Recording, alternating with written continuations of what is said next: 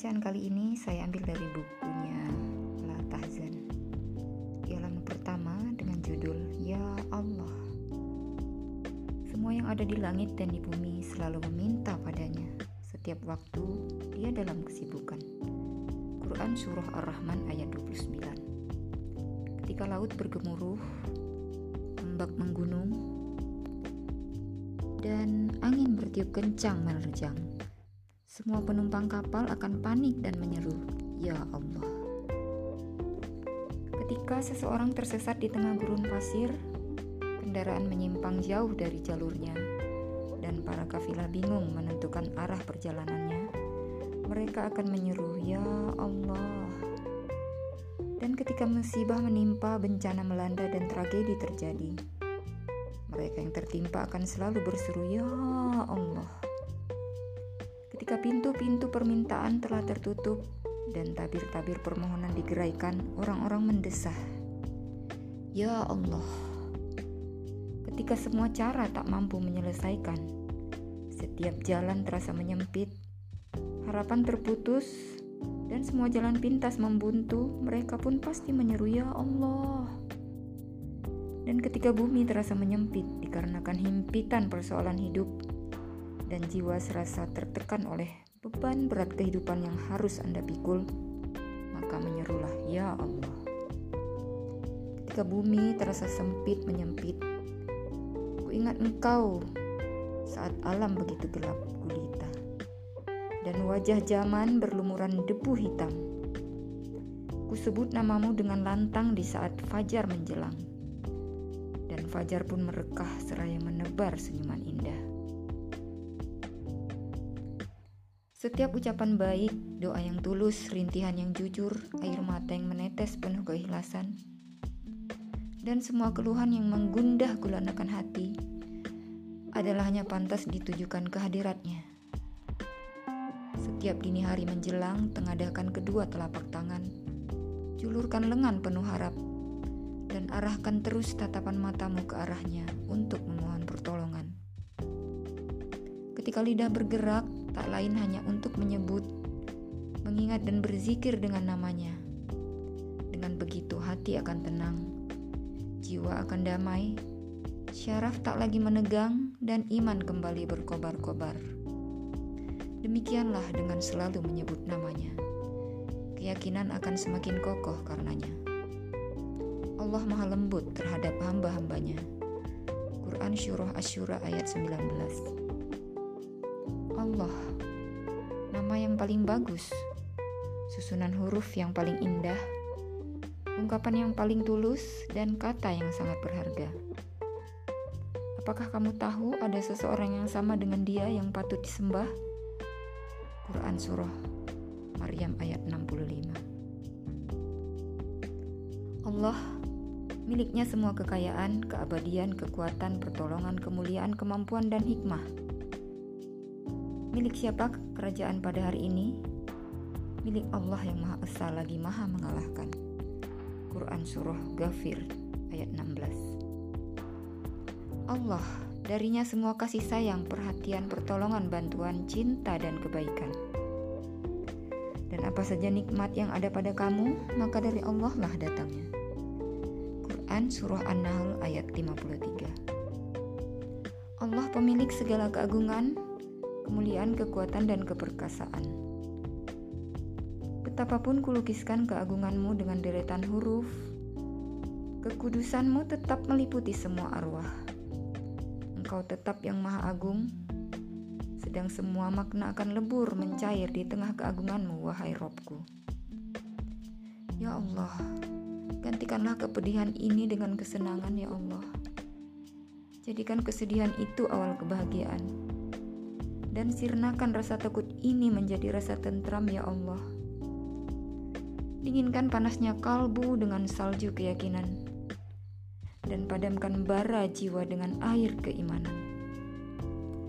Wahai Rob, anugerahkan pada mata yang tak dapat terpejam ini rasa kantuk darimu yang menentramkan.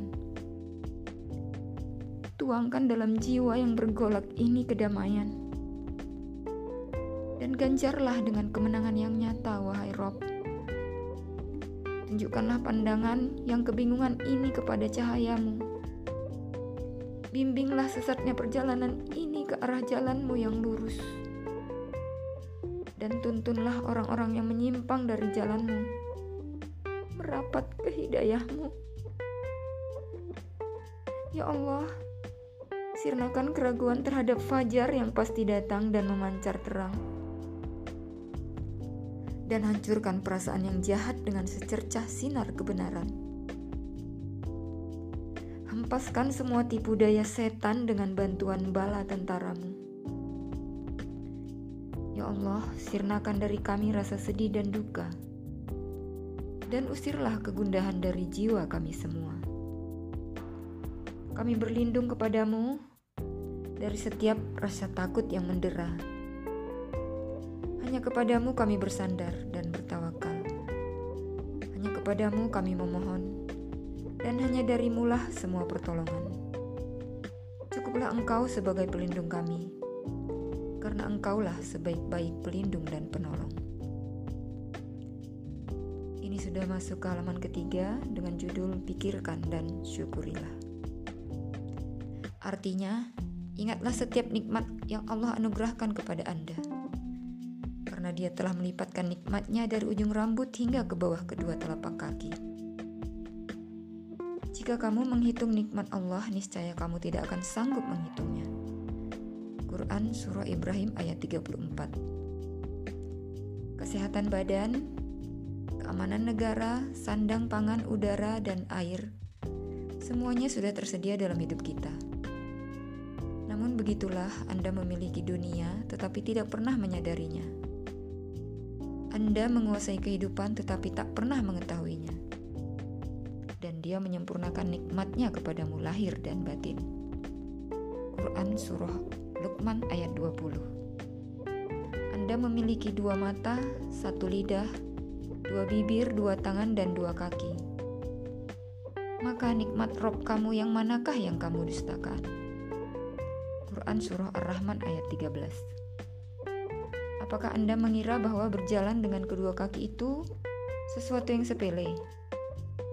Sedang kaki acap kali menjadi bengkak bila digunakan jalan terus-menerus tiada henti. Apakah Anda mengira bahwa berdiri tegak di atas kedua betis itu sesuatu yang mudah?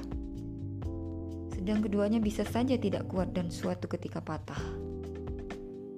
Maka sadarilah betapa hinanya diri kita manakala tertidur lelap ketika sanak saudara di sekitar Anda masih banyak yang tidak bisa tidur karena sakit yang mengganggunya. Pernahkah Anda merasa nista manakala dapat menyantap makanan lezat dan minuman dingin saat masih banyak orang di sekitar Anda yang tidak bisa makan dan minum karena sakit? Coba pikirkan betapa besarnya fungsi pendengaran yang dengannya Allah menjauhkan Anda dari ketulian. Coba renungkan dan raba kembali mata Anda yang tidak buta Ingatlah dengan kulit Anda yang terbebas dari penyakit lepra dan supak. Dan renungkan betapa dahsyatnya fungsi otak Anda yang selalu sehat dan terhindar dari kegilaan yang menghinakan. Apakah Anda ingin menukar mata Anda dengan emas sebesar gunung Uhud? Atau menjual pendengaran Anda seharga perak satu bukit? Apakah Anda mau membeli istana-istana yang menjulang tinggi dengan lidah Anda hingga Anda bisu? Maukah Anda menukar kedua tangan Anda dengan untayan mutiara sementara tangan Anda buntung? Begitulah sebenarnya Anda berada dalam kenikmatan tiada tara dan kesempurnaan tubuh. Tetapi Anda tidak menyadarinya. Anda tetap merasa resah, suntuk, sedih, dan gelisah. Meskipun Anda masih mempunyai nasi hangat untuk disantap, air segar untuk diteguk, waktu yang tenang untuk tidur pulas, dan kesehatan untuk terus berbuat. Anda acap kali memikirkan sesuatu yang tidak ada, sehingga Anda pun lupa mensyukuri yang sudah ada. Jiwa Anda mudah terguncang hanya karena kerugian materi yang mendera. Padahal sesungguhnya Anda masih memegang kunci kebahagiaan. Memiliki jembatan pengantar kebahagiaan, karunia, kenikmatan, dan lain sebagainya maka pikirkanlah semua itu dan kemudian syukurilah. Dan pada dirimu sendiri, maka apakah kamu tidak memperhatikan? Quran Surah Az-Zariyat ayat 21 Pikirkan dan renungkan apa yang ada pada diri, keluarga, rumah, pekerjaan, kesehatan, dan apa saja yang tersedia di sekeliling Anda dan janganlah termasuk golongan. Mereka mengetahui nikmat Allah, kemudian mereka mengingkarinya. Quran Surah An-Nahl ayat 83 Sekarang kita sudah sampai ke judul berikutnya di halaman 4 di buku Latahjan dengan judul yang lalu biar berlalu. Mungkin hanya sampai di sini nanti untuk malam ini. Mengingat dan mengenang masa lalu, kemudian bersedih atas nestapa dan kegagalan di dalamnya, merupakan tindakan bodoh dan gila. Itu sama artinya dengan membunuh semangat, memupuskan tekad, dan mengubur masa depan yang belum terjadi. Bagi orang yang berpikir, berkas-berkas masa lalu akan dilipat dan tak pernah dilihat kembali. Cukup ditutup rapat-rapat lalu disimpan dalam ruang penglupaan, diikat dengan tali yang kuat dalam penjara pengacuhan selamanya, atau diletakkan di dalam ruang gelap yang tak tertembus cahaya. Yang demikian karena masa lalu telah berlalu dan habis. Kesedihan tak akan mampu mengembalikannya lagi. Keresahan tak akan sanggup memperbaikinya kembali. Kegundahan tidak akan mampu merubahnya menjadi terang, dan kegalauan tidak akan dapat menghidupkannya kembali karena ia memang sudah tidak ada. Jangan pernah hidup dalam mimpi buruk masa lalu atau di bawah payung gelap masa silam. Selamatkan diri Anda dari bayangan masa lalu. Apakah Anda ingin mengembalikan air sungai ke hulu? Matahari ke tempatnya terbit? Atau seorok bayi ke perut ibunya? Air susu ke payudara sang ibu? Dan air mata ke dalam kelopak mata? Ingatlah, keterikatan Anda dengan masa lalu keresahan Anda atas apa yang telah terjadi padanya, keterbakaran emosi jiwa Anda oleh api panasnya, dan kedekatan jiwa Anda pada pintunya adalah kondisi yang sangat naif, ironis, memprihatinkan, dan sekaligus menakutkan. Membaca kembali lembaran masa lalu hanya akan memupuskan masa depan, mengendurkan semangat, dan menyia-nyiakan waktu yang sangat berharga. Dalam Al-Quran, setiap kali usai menerangkan kondisi suatu kaum dan apa saja yang telah mereka lakukan, Allah selalu mengatakan, "Itu adalah umat yang lalu." Begitulah ketika suatu perkara habis, maka selesai pula urusannya. Dan tak ada gunanya mengurai kembali bangkai zaman dan memutar kembali roda sejarah. Orang yang berusaha kembali ke masa lalu adalah tak ubahnya orang yang menumbuk tepung atau orang yang menggergaji serbuk kayu. Syahdan, nenek moyang kita dahulu selalu mengingatkan orang yang meratapi masa lalunya demikian. Janganlah engkau mengeluarkan mayat-mayat itu dari kuburnya.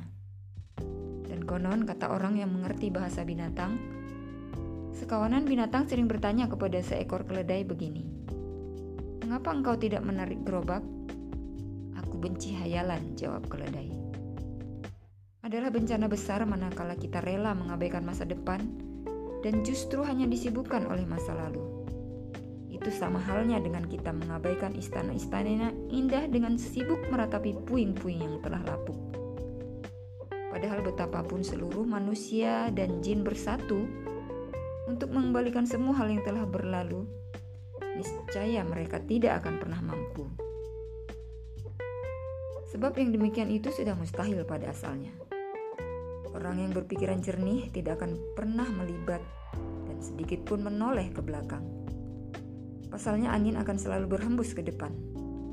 Air akan mengalir ke depan dan setiap kafilah akan berjalan ke depan. Dan segala sesuatu bergerak maju ke depan. Maka itu, janganlah pernah melawan sunnah kehidupan. Demikian sahabat cahaya untuk kali ini. Semangat subuh. Assalamualaikum warahmatullahi wabarakatuh.